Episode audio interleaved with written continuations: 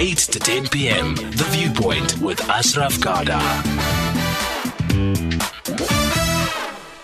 So, really, I thought you were going to be in studio with me. I dressed up, but of course, you're not. Hi. Uh, I know the type that dresses up for radio interviews. You're Well- one of them. Well, there you are. There you are. Of course, in, in this world, it's all it's all visual. Radio is very visual nowadays with social media, and that's something we're going to talk about. Anyway, you're our big hitter for the night. So, good evening and welcome to the show. Greatly honored, Ashraf. Thank you so much. Absolutely. So, th- so many things have happened to you. Um, and we can talk forever, but we don't have a lot of time. Let, let's get to what your plans really are, because I want to pick up. And I know you're doing a show, and I will get to that in a second. But but the plan really was for you to to to study abroad, right? Uh, Is that still the plan? Well, I was going to go on a fellowship uh, this year, doing an economics journalism fellowship, but uh, life happened. You know, life happened. Uh, my mom uh, was diagnosed with quite a serious thing, a brain tumor, and um, I'm the only daughter. Uh, there's two of us at home. It's my older brother and myself. Uh, he's got a big family. He is uh, an evangelist, so uh, a lot on his plate. And I, um, I obviously, as a daughter and very close to my mom, have the responsibility of taking care of her. And there was just no hesitation and no question about it that my family and I can't get on that plane until she's 100% well. So yes, that was the plan to study. I've shelved it, and I don't think I can say with certainty whether it's on or off. All I'm saying is that I shelved it uh, for now so that I can focus on uh, my mom. We're taking it one step at a time. She's still in ICU as I speak to you. I've just returned from the hospital. Um, she is um, doing well under the circumstances, but still in ICU, and that's what has um, delayed the plans. Okay, and I mean the the initial plan when you would, I mean the plan was to go abroad. So when you decided, and maybe rightfully so, that you had to certainly look after her, uh, that of course so that also put your career on hold, right? Yeah, it, you know, the career on hold thing was actually a plan last year. If you remember, I left 702 after 12 years last year, July.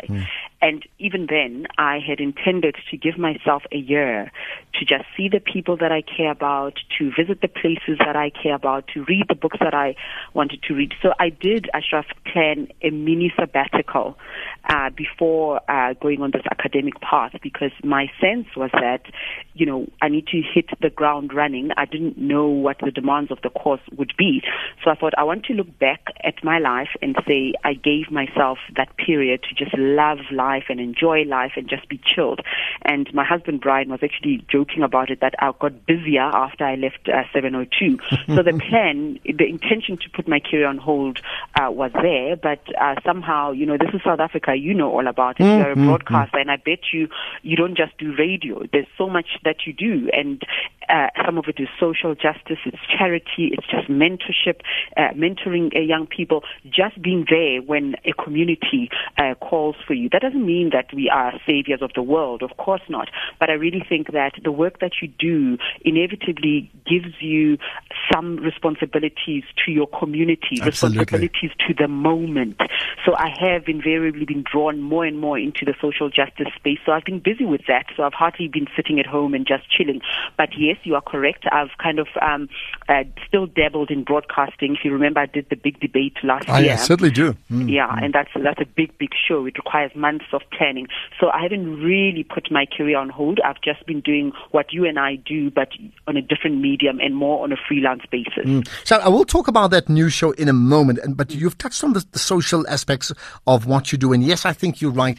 Uh, when we have these voices that we certainly have, uh, it also comes with responsibility, and it comes with, and I'm sure you have it, and I certainly do, with with many emails and tweets from people who who see us in, in some way or the other as this guiding light. They certainly would see that for you, I'm sure, right? A- And therefore, my question to you is. What what then do you see your role in South Africa? You, you're this person. You're on air. You're off air, but you have you have influence, right? What is your role in this country?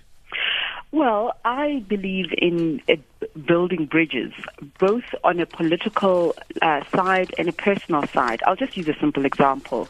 Uh, we have children. Some of us have partners, spouses. I don't think it's possible to have harmonious relationships unless we get on a bridge and travel to each each other's side. And even on a personal level, that counts. So I do see broadcasting as creating that important and strong bridge on which we can all travel to different perspectives, to different corners of South Africa, to different ideologies, different beliefs, and see life to the best of our ability through each other's eyes and thus foster understanding. So I've always seen my shows as building that bridge where you can sit and go, ah, I didn't know this is what this person or this group of people, I didn't know that this is who was affected by VBS. I'm reading about Floyd Shivambu, I'm reading about mm, Robert mm, Madzonga, mm. I'm reading about the king, but I didn't know that that retired principal is the one who's adversely affected by that. So the broadcasting platform becomes that bridge on which we can travel to the side of that retired, uh, retired school principal and get to know her life or his uh, perspective. That's the first thing. The second thing, I do think that um, the plurality of voices is very, very important. Uh, we see what's happening with the Sunday Times.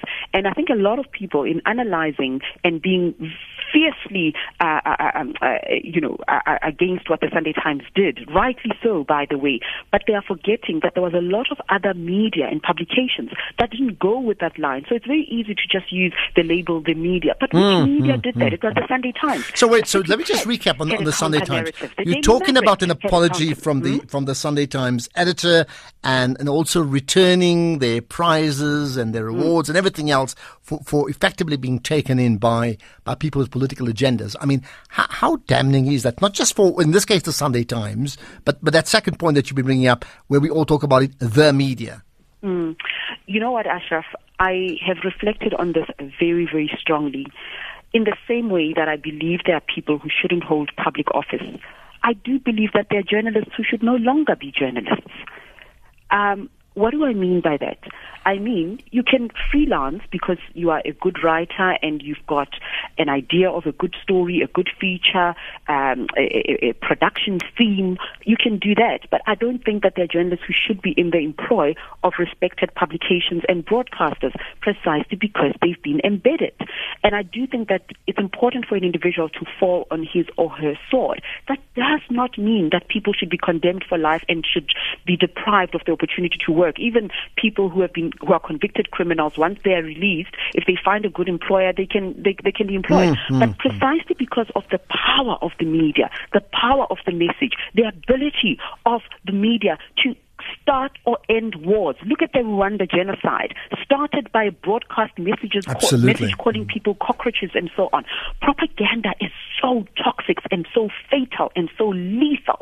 So all I'm saying is that we ought to reflect as members of this industry on the power that we hold to influence, to guide, to persuade public opinion. And when we're found on the wrong side of the ethical line, I think the best thing to do is to just back off for just a little while. And publications and radio stations and TV stations should not be hiring journalists who are using journalism as a veneer, but they are inadvertently doing public relations for one or other side. So what, that what, is detrimental. What, what then is an embedded journalist? How would you describe what that person does?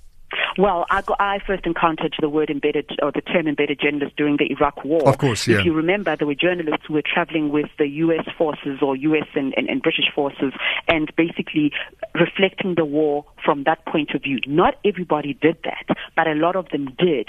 So this whole um, lie around weapons of mass destruction and uh, giving some moral authority to what was essentially an unjust and illegal war, that's where the journalists were. If you're traveling with a particular army, just because they've created created the infrastructure to see the war, it doesn't mean that you must report what they want you to see. You must ask, what is it that I'm not seeing about this? What what is it that they stand to benefit from me reporting in a particular way? And in that way, you extricate yourself from the politics and you become nonpartisan. I believe that it is possible. And I will steal the words of Christiane Amanpour, a mm, broadcaster mm, whom I mm. respect. I think we all do, yeah. Yeah, mm-hmm. and she says, I don't promise to be neutral. I'm paraphrasing, but I promise to be truthful. So often when people say, Ashraf, you're a talk show host, why are you taking sides? You can take sides. In life, Esidimeni, what other side is there? But the side of the families and the victims? In Marikana, which other side is there? When children are deprived of school transport, school nutrition, books, textbooks, which other side is there? You can report and look at the facts, but you can take a side and say that children have been failed. That's okay, so so got that. So, so all so I'm saying is that when there's an injustice, you have to stand for something. So an embedded an embedded journalist doesn't look at the right and wrong, but they report according to what the person who's got the power wants them to report, and that simply means that you're doing public relations, and, and we ought to rebut and reject that. And in the South African context, just how how big an issue is embedded journalism in our country? I think it's huge. I think it's absolutely huge. I will not even go to the SARS rogue unit, the so-called SARS rogue unit. I will go even to the Mbeki years on HIV and AIDS. There were many who were now starting to write that HIV doesn't cause uh, AIDS and uh, entertaining the dissidents. I will go to climate change. Uh, somebody posted a, a, a, a, quote, I can't remember who did, but saying that um, when, when somebody tells you that if you're a journalist and you are told that it's, it's, it's raining, your job is not to find find, uh, I'm paraphrasing here. Yes, the course. job is not to find a reason why it's not raining, it's to look outside and see whether or not it is raining. And, and, and, and, and, and in the South African context, we've been through this before. The only difference now is that it has had detrimental uh, consequences to our institutions. Before, with the HIV and AIDS, hundreds of thousands of people lost their lives when journalists were trying to ingratiate themselves to, uh, to the powers that be. I say to young journalists all the time, stop being fans of the people that you report about, from business to politics to um, uh, uh, the community, uh, activism, and that. Stop being fans of the people you write about. Keep a safe distance between yourself and newsmakers from across uh, uh the spectrum. So that's the uh, other uh, uh, uh, how, how, do you then? then how do you? Years, I remember how journalists like myself, mm. talk shows like my talk show hosts like myself, were ostracized by those who were in the in the Zuma camp. People used to meet at Doppio in Rosebank, mm. butcher our names. We'd bump into colleagues whom we last met, smiling and hugging, but they would give us such dirty looks because they appointed and anointed themselves as players in the build-up to Polokwane. You do an interview with former President Jacob Zuma, and there will be a gathering of journalists trying to push you aside. Uh, uh, insulting us. We all went through that, but right now they are returning all sheepish and not acknowledging uh, what they did. That's what embedded journalist journalism has been in South Africa. A build up to an elective conference, you take a side, you build it up, and then when it blows up in your faces, you move along because there's always some employer willing to take you in without interrogating okay, uh, what you did. Well, that's the unmistakable voice and opinion of opinion maker, uh, influencer in this case here, Redi Tlhabi, who's our big hitter. We're going to chat to her till about nine o'clock, so the next 30 minutes as well. Maybe time for three calls or so maximum. So if you want to get on, do it very, very quickly. 0891 104 Tweet me, hashtag SFM Viewpoint as per always, and then tag me, Ashraf Garda. You can certainly tag Redi Tlhabi as well. You'll pick up on my timeline too, as well as SFM Radio. So, so the last thing then on the issue of embedded journalists really is, uh, w- what should the media industry fraternity, what should we all be doing next in the light of what has just happened? I think this is precisely the minute, the moment to show our face, to show our hands. It is not right for media organizations, whether it's SANEF, and I don't know if they've issued a statement, maybe they have, but if they have, it's under pressure from the public. I think it is important to come up and say not in our name, because this industry is sacred. And generally, they are very sacred, not in the context of untouchable, no, but in the context that I described about having the power to influence uh, the course of our, um, uh, you know, of our democracy and our progress as our nation, as a nation, our media relations, our race relations, our gender relations. So that's what I mean by, by, by, by sacred. I do believe that in the same way that we amplify our voices when politicians try to muzzle us, in the same way that we throw support at each other when one of us gets arrested, tortured, killed, whatever, in any part of the world. Mm. I do think when some within our fraternity act in a way that violates the public trust, then we ought to show our face and not be shamed into um, into doing so. And I do think that organizations who harbor uh, journalists who, who are not really journalists actually, but they, they, they, they, they you know they, they, they play the political game. I do think that they should be called out. I think a statement is enough. I'm not one to demand the regulation the media because the consequences for that are dire. It may give you gratification as a member of the public or a and to say regulate them, find them. If that were the case during apartheid days, then we wouldn't have some free independent media giving us as much of the apartheid horror story as we, we possibly uh, as they possibly could. So I do need, I do think that industry uh, peer group uh, kind of um, uh, scrutiny is absolutely uh, important. I'm not one for regulation of the media because the consequences of that are very bad. All right, so so that's the downside. There's also the frightening side, and I'll just touch on this for the moment. Then we'll get to calls and I'll talk about your new show, right? Mm-hmm. Which is the, um, amongst many others, in particular the, the Saudi Arabian uh, journalist, uh, well, well, activist in, in, many ways and dissident uh, Jamal Khashoggi, who's who's been missing, and there's a whole lot of things in terms of where he is or isn't. We're not sure. Okay. Uh, but but we do know, just for those that don't know, he went into an embassy in Turkey, a Saudi embassy, mm.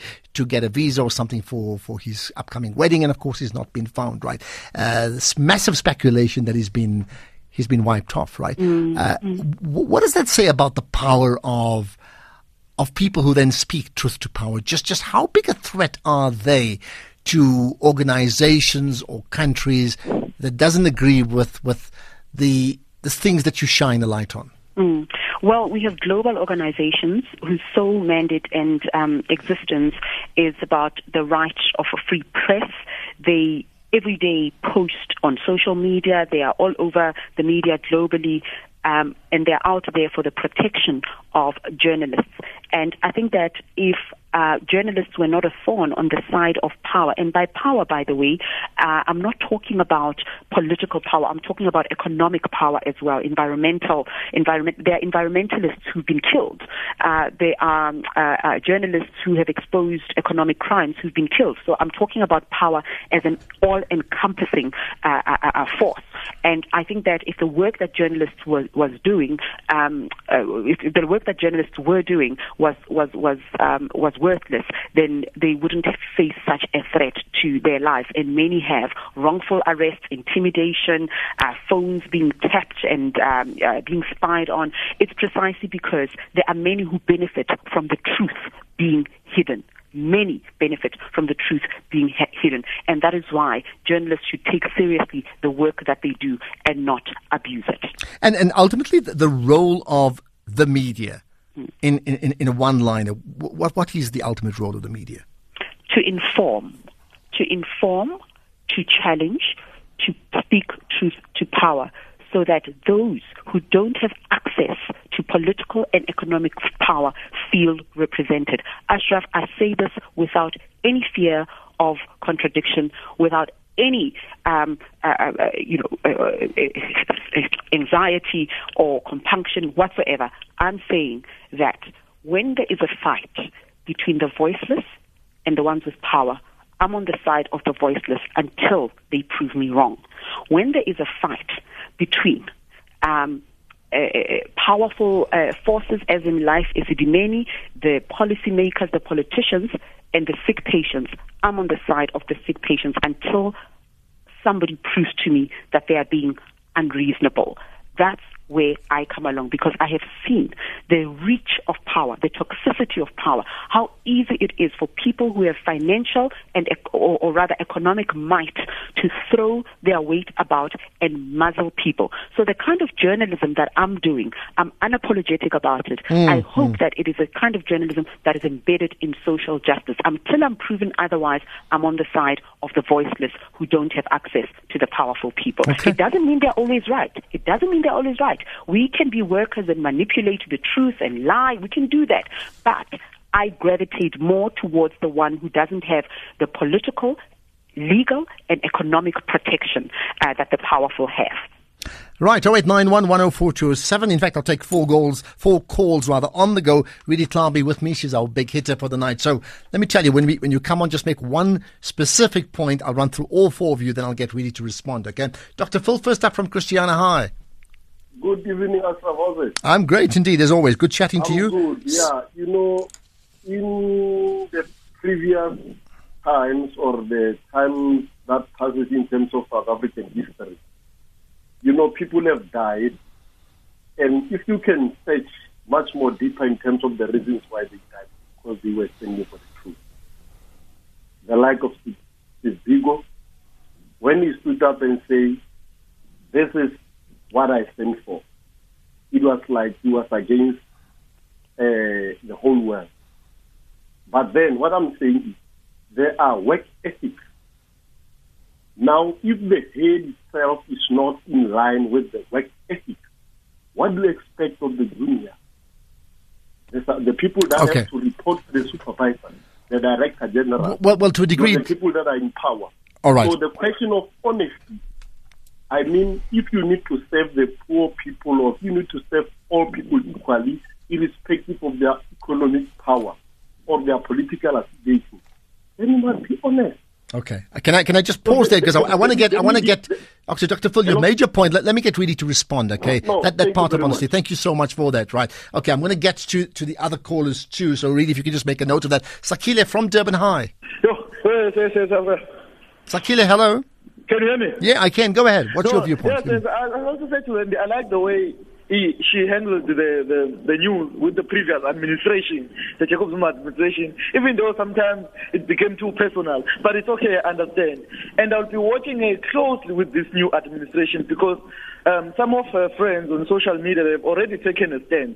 You know, they are supporting this new president. And I'll look at, I'll, I'll, I'll watch her like a hawk, you know, because I know that she can't uh, be biased now not now. Okay, got that. Be, watching like a hawk is such an interesting phrase to use considering where the Hawks are right now. Thanks, I got that one. Uh, Salo, go ahead. Hi.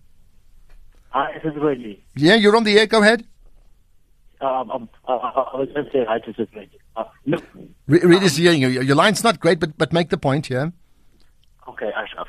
Um, um, uh, let's say uh, cover to Umabu.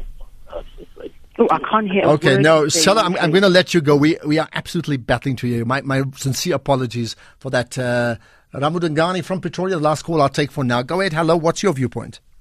Hi, sir. Uh, um, Ramudangani from Tshwane. Um, oh, from, okay, right. Go ahead. I, I, I, I like the way she's speaking. However, I don't agree with the manner of regulation. And and when, when she says that regulators will have what kind of repercussions? If journalism is a profession, like medical doctors. As you said, life is a Life is a demand because we have a, a, a professional board that can deal with individually with those particular individuals. Um, the chartered accountants, the lawyers. So if it's a profession, we need to have a regulatory body that will go direct after those particular individuals, those uh, uh, uh, uh journalists, and say to them, you have violated the code of journalism, which is one, two, three, four. Therefore, you cannot practice anywhere as a journalist. And this is what journalists are, are afraid of. I don't know why. When we should make people accountable to their to their actions. Okay, well, well I think a, a, lot has been said already, and, and that's going to certainly come through in terms of what happens next. Thanks for that call. Redi, re- respond to those callers. I will report, respond to the last one because it is the easiest of the lot. Mm-hmm. Sometimes when we talk about regulation, we we talk as if there are no uh, guidelines and regulations already in South Africa. Um, we already have uh, the, the, the, the, press Absolutely. council mm. uh, led by a former judge. We already have the broadcasting complaints uh, directorate. We have uh, the press ombudsman. And the shame of a newspaper having to climb down for its pre- from its previous um, uh, uh, position, whether it is the, the, the, Press Council of South Africa that has declared thus, whether it is the um, you know, even the courts, uh, if you if you sue a journalist for defamation, you demand uh, an apology, whatever it is. There are those guidelines. People argue as if there's absolutely hmm, nothing mm, absolutely. that keeps the media in check. There is. What we are against is a government sanctioned regulatory uh, uh body because naturally the relationship between government and the media is supposed to be one with contestation and with disagreement because there is no government in the world that loves the media. And our politicians are very fragile. They're thin skinned. If you look at what they put through in other parts of the world, if you look at uh, Prime Minister's question time in the UK Parliament and all of they're very, very protected. Mm. I think a lot of hmm. them would have heart attacks if they were to be interviewed on other uh, uh, media. So all I'm saying is that if you want punitive uh, uh, action, that's a different debate altogether. What's there to gain and benefit from that? I think already a journalist being suspended or losing their job or not being hired, that's censor enough. But I think people want to draw blood, and I don't think that uh, that's what we should be going for. There are already checks and balances and ethics, and if you act outside of that, the public shame. The one thing where I will agree with politicians and and um, and and uh, and and the public is that an apology must have the same prominence as a false accusation. Yeah, yeah, it's something that, that, that that we saw comes yesterday through. in the Sunday Times. It Absolutely. must have the same prominence. Before, it never was. People would write two lines in apology, which is very, very unfair. Okay, let's let's then talk about. So let's just recap for, for those of tuning late. Never tune in late anyway, right? The plan was for you to study abroad. Mm-hmm. Uh, Redi Tlhabi's mum, unfortunately, not well, and that has kept you literally and figuratively grounded, which means you're open to doing other things. So your your latest show, Sunday nights, um, on on on the SABC, what SABC three and Channel four zero four. Tell tell me about that and how did how did that come about? Okay, so it, it was actually quite uh, quick, uh, short space of time between negotiation and, uh, and and agreeing. So I am here in South Africa. I'm doing a lot of freelance. I did um, the big debate. I've appeared on CNN as a commentator. I write from time to time. So I haven't withdrawn or retreated from the public space. And then a lot of broadcasters, Ashraf, kept coming to me with, "You still here? You still here? Can't you do some work while while you're still here?" And then I did actually tweet about my mother's situation and said, until she's fine, I'm not going anywhere. And then I got approached by the SABC, an organization for which I've worked, by the way. This Of is course. where I launched my television uh, career in 2002. I'm giving away my age, but uh, 2002, 2001, I can't remember, but that, that was around that time. And so when the SABC said, listen, you are an experienced journalist we want to do a talk show weekly, uh, the big story of the day, of the week, which is uh, a, a debate, an interview type of platform. And that's just work that's right up my alley. And uh, we just negotiated and, and we spoke. And I do think that this whole idea that we are in the era of the new SABC, I think we ought to be very careful how we approach that because it implies that people who've been at the SABC all these years have not been doing any credible journalism. And that's a lie. Uh, despite the politics, uh, the financial abuse, the, the abuse of some journalists, and, and we know all about that, that history. But in all the years that I've been aware of the SABC post democracy, they've always been formidable journalists who've carved their name from speaking truth to power. So we mustn't treat people like myself and your Bongani Bingwas, hmm. Stephen Grootes, who are coming in to the SABC as launching something that is But new. but but do you do you get a sense? Do you do you get a sense that? that that's what's happening precisely? That there is this thing that is part of this new SABC dawn. It also means new people uh, versus those that operated in a very different hostile environment, well documented, right? On the one hand, and had have done a good job already and will continue doing good jobs. But is that a perception on the outside that these are the fixers now who are going to fix up things because the others couldn't get it right? I, th- I think I think look I think that we mustn't be overly sensitive about it. I'm cautioning about it, but it shouldn't uh, be a deal breaker because context in every situation is important.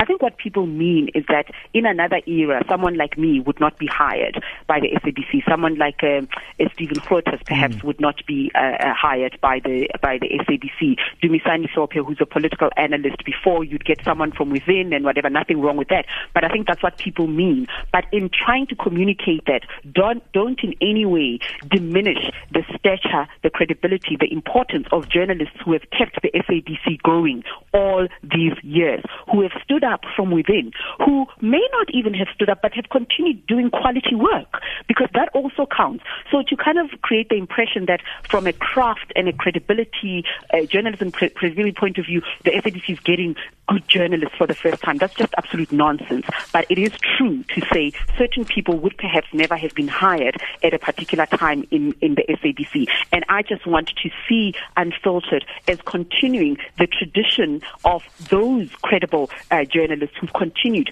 to produce bold, authentic, credible, and trusted content. Okay, so tell me about Unfiltered then. So it's two weeks in. I've, I've watched both, but give me your assessment. Well, I love it, firstly. I've got a great team. We have great debates. It's people who are experienced, who've been in the business for a very long time, but not only people who just look at the news and the headline and what it says, but asking what is beneath the story? How does it affect the ordinary person? And that's what we mean by unfiltered. Whether we're talking uh, uh, uh, uh, uh, VBS, um, whether we are talking about uh, Westbury, like we did last week, we're asking questions. Who's speaking for the poor? And as I said, I'm unapologetic about that. That is the brand uh, and that is the identity that I want my work uh, uh, uh, to have. So it's a team of people who believe in that, who believe that. Look at the election outcomes, electoral outcomes all over the world, Ashraf, from the United States. Nobody saw, very few people saw the Trump presidency. Absolutely. Uh, mm-hmm. Look at Paris and uh, uh, Macron and how that turned out. Look at, is it Austria, where an, a young, ultra right wing, a, a young guy, I forget his name, but very, very young, won the elections against popular prediction. So what we're saying is politicians are not the only arbiters of what should and shouldn't happen in a country. People are looking for their own activism, for alternative types of leadership. And so I want to do the kind of journalism that looks at individuals in society as leaders of their own fate. And it's not a novel idea in South Africa. Look at the UDF. Look at the well, that's the classic example, isn't it? Forum. People have agency and authority, and we ignore it at our own peril by being so obsessed with politicians. We can't ignore the politicians, of course, but let's not dilute the agency of communities. Well, there's so much to talk around about that. So, what do you think then? You know, the, show as it stands will, will run as long as you, you're in the country, right? So, at the moment, open ended. Yeah? Yeah, at the moment I'm here. I'm going to be here for the elections. And uh, who knows? You know, Ashraf, this is the age of technology. I can present a program from my bedroom and it's been done before. I know a broadcaster who moved his family from one part of the world to another and continued to broadcast in South Africa, and nobody knew which part of the world uh, he was in. So all I'm saying is that for the moment, my full and 100% committed commitment is on unfiltered. I cannot make decisions and plans beyond uh, beyond now. It may reinvent itself as something else, but certainly I'm a South African journalist, and I want people to stop this kind of approach to me as though announcing that I'm going overseas to study means I'm no longer a South African. Mm, I maintain a vested interest in my country. And by the way, even while studying, I would have continued to produce content and work that has the South African audience in mind. So that can still happen. That can still be done. So I'm a South African. I'm interested in South African issues, and that will never end.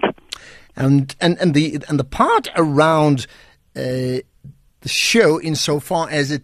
You know, is it meant to respond to issues as has certainly happened in the last two weeks, or is it a show that may well evolve where where you spot the trend in advance and then still hold those to account?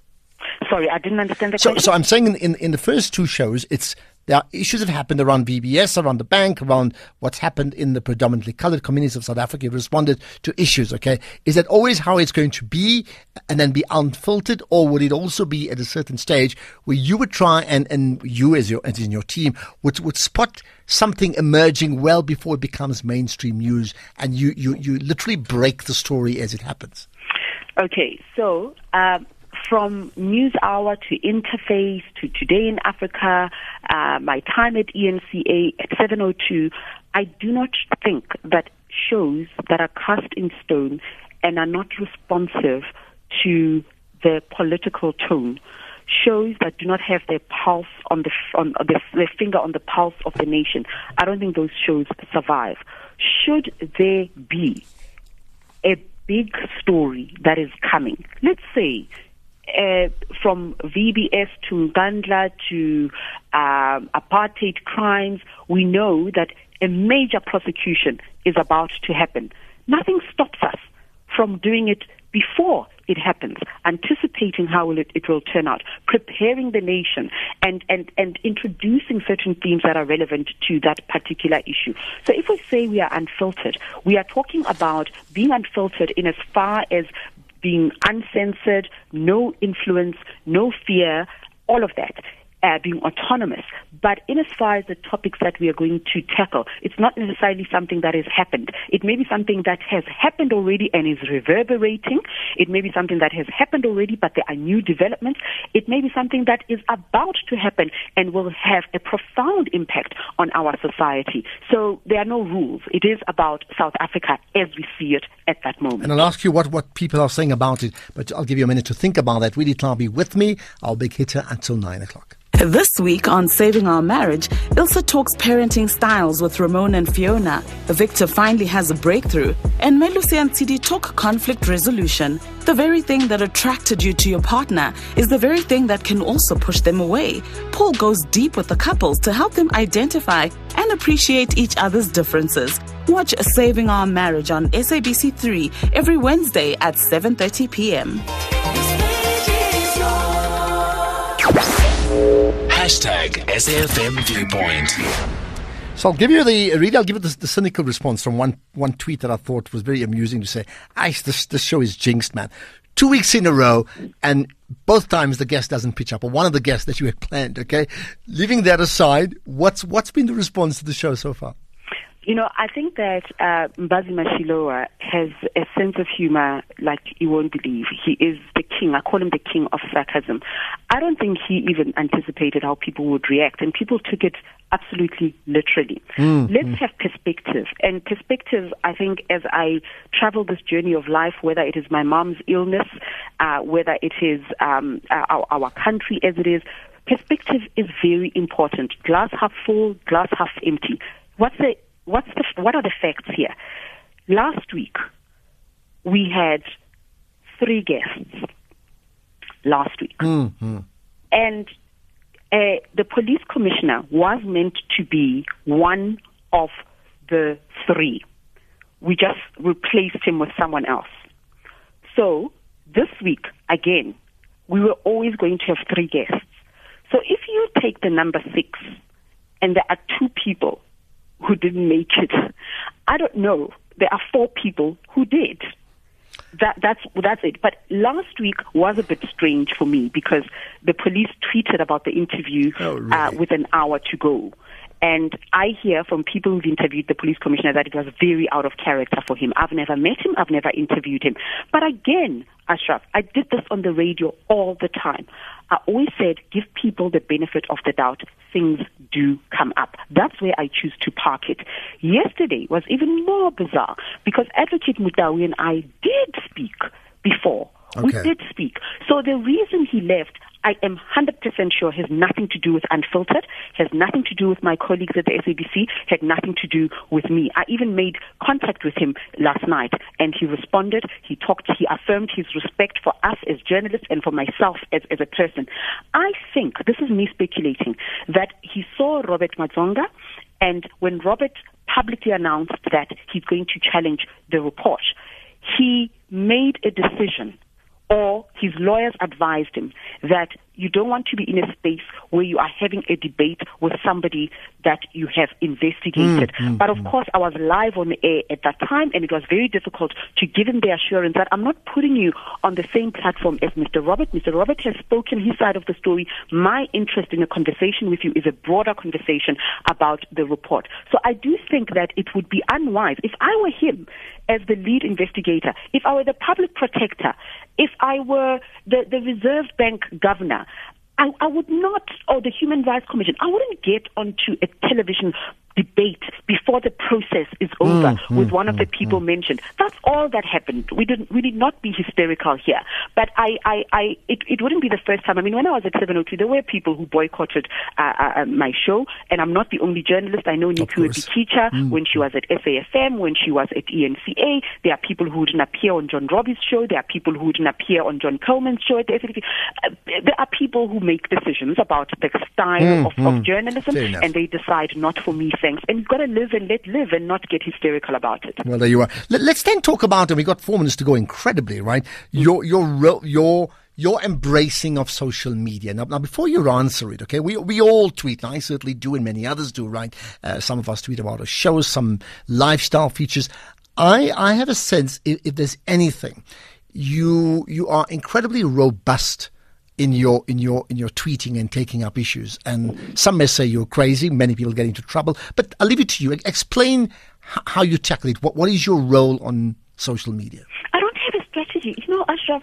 I, I, I always laugh when people think that a lot of the things that are said and there's a strategy, there's an agenda, there's this. No, I just speak what I believe. I speak what I believe is my truth. And a lot of the stuff that I tweet, whether it is to Malusi Gigaba or any minister, it's well thought out, yes. I've researched it and, and, and I go for it. And I have no, no problem uh, climbing down when, when, when, when, when, when I'm wrong. I have no, no problem doing that. But the fact of the matter is that there's no strategy. There's an issue that's in the news. There's an issue that amuses me. There's an issue that I'm interested in from running to fashion to raising kids. I just tweet about it. I just, I just tweet about it. There isn't this huge. Okay, um, now, now uh, you know, you know, social media experts. That goes with You, it. you know, social media experts will say the downside, particularly on Twitter, with its formerly 140 characters now 280. It's still very difficult to retain and give some sense of context. So sometimes a one-liner can be so misconstrued. So, so when you simply, you know. Uh, to quote or, or to paraphrase the book, I write what I like. I, I tweet what I like. How difficult then is, is it to handle the fallout when surely some people support what you're saying and often people disagree with you, as you've just mentioned Gigaba in particular, but not just him, whoever.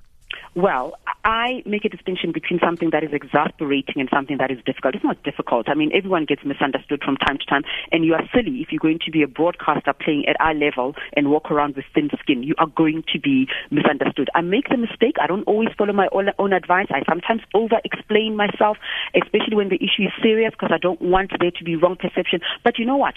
Ultimately, I breathe and I say, well, I can't control it. It is what it is. There are people who don't like you, and people have a right not to like you. There are people who hate you. People have a right not to hate you. But the question you should be asking yourself is, did I tweet a lie? I don't tweet lies, so I sleep at night. So I do try to explain because I don't automatically think someone is a troll. I automatically think someone is engaging me. They misunderstood me or they disagree with me. I engage them. Sometimes we agree, sometimes we don't, and we just move on. But there are people who are determined to to misunderstand you no matter what. And I think you just breathe, live, and let live.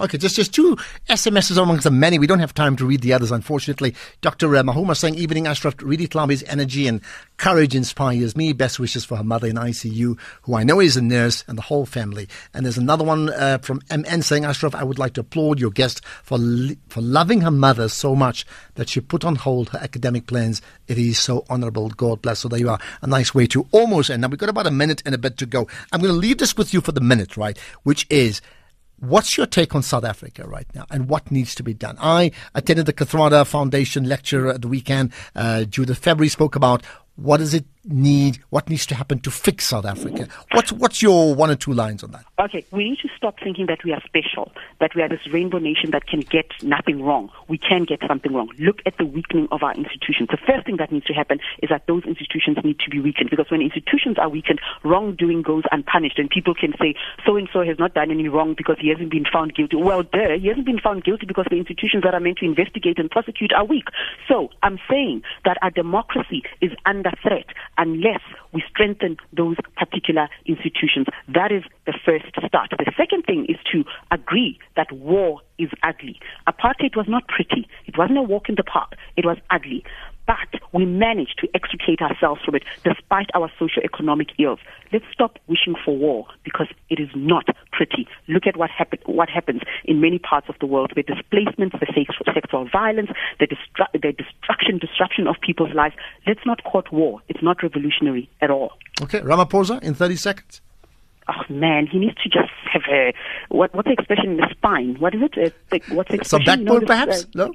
Yeah, yeah. Just, just go as fine. I do think that he likes to pander to people and he wants to be liked by everybody. I'd like to see a little bit of toughness from, from him. He's got ministers who've been found to have lied by courts of law. For goodness sake, you don't need an excuse. You don't need to appeal to anybody. The law is on your side. Just show up, please. He needs to. He needs to be the union man. Redi Tlhabi. That's where we're going to leave it. Hopefully, we'll engage some other time. I'm looking forward to that. And best wishes for for your mum as well. I think the point is is there when when people are ill, the perspective just absolutely changes, and and you made the right decisions for Indeed, and I believe she's going to be fine. to literally stay grounded. Absolutely, there you are. And that show, eight thirty Sunday night. Set your alarms. Even now, I certainly do that every single Sunday night. It's nine o'clock. Time for the news.